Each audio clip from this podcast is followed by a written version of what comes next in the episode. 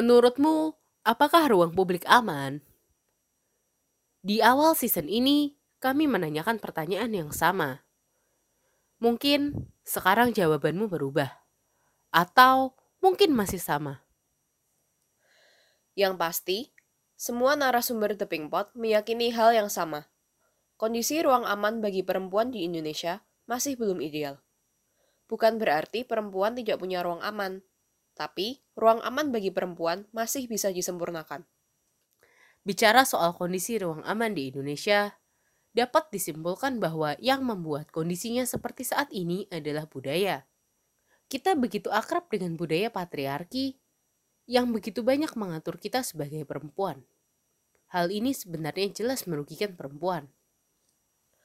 Berakar pada budaya patriarki, kemudian muncul budaya dan perilaku yang merupakan hasil implementasi dari diterapkannya budaya patriarki. Misalnya, seperti budaya victim blaming dan juga penerapan berbagai aturan yang hanya berlaku bagi perempuan untuk membatasi gerak mereka. Budaya yang mengungkung dan merugikan perempuan ini kemudian dipelihara dan dibiarkan tumbuh subur oleh banyak pihak. Mungkin karena adat istiadat menunjuk laki-laki sebagai pemimpin, laki-laki dianggap sebagai kepala keluarga, dan pandangan ini akhirnya menyebar ke seluruh tatanan masyarakat. Bahkan, bukan tidak mungkin pemilihan ketua kelas di SD lebih condong ke laki-laki. Kalau yang terpilih anak perempuan, lalu kandidat laki-laki akan memprotes. Loh, nggak bisa, kamu kan cewek.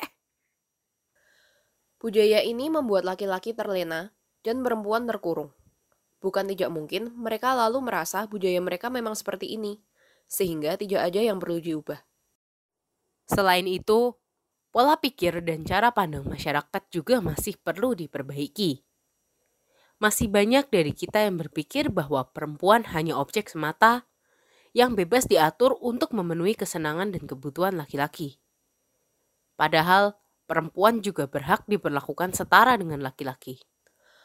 Oleh karena itu, perjalanan kita menciptakan ruang aman bagi perempuan jelas masih panjang. Kita perlu merubah cara pandang dan pola pikir masyarakat untuk bisa menciptakan lingkungan yang lebih baik. Penciptaan ruang aman itu tak bisa dilakukan sendiri-sendiri.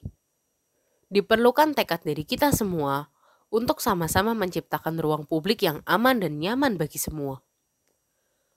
Satu hal yang kami sadari ketika mengobrol dengan narasumber adalah pentingnya peran pendidikan sebagai kunci untuk menciptakan ruang aman yang lebih baik.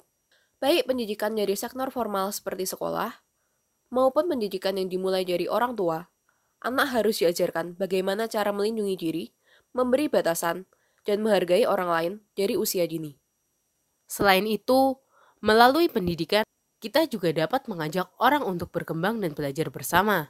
Sehingga secara perlahan cara pandang dan pola pikir yang banyak merugikan perempuan bisa dihilangkan. Dari aspek pendidikan, setidaknya kita memiliki secerca harapan. Sudah ada pihak-pihak yang menggagas berbagai program, baik untuk pendidikan seksual komprehensif maupun anti kekerasan. Ke depannya, kami berharap bahwa materi ini bisa dinikmati semua pihak.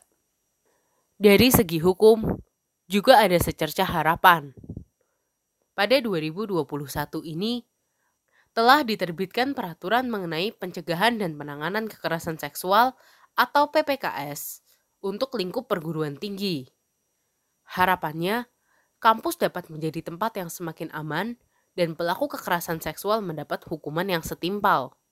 Sayangnya, hukum yang ada saat ini tetap masih perlu banyak perbaikan dan perjalanannya masih sangat panjang.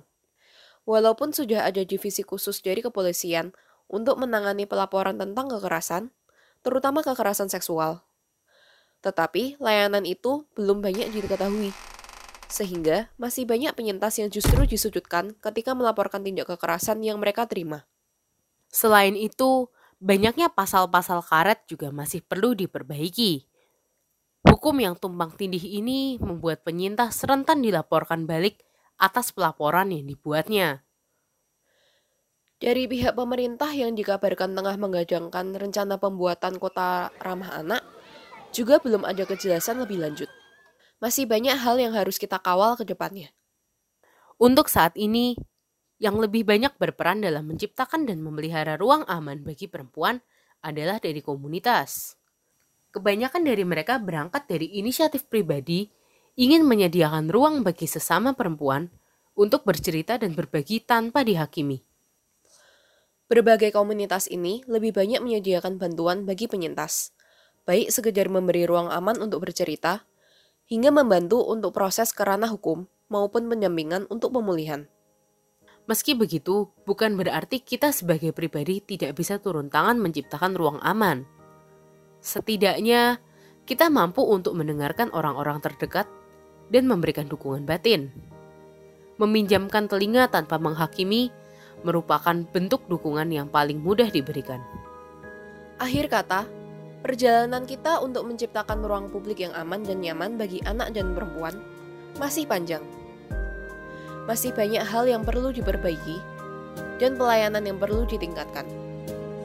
Mari kawal prosesnya dan ciptakan ruang publik yang lebih ramah bagi semua.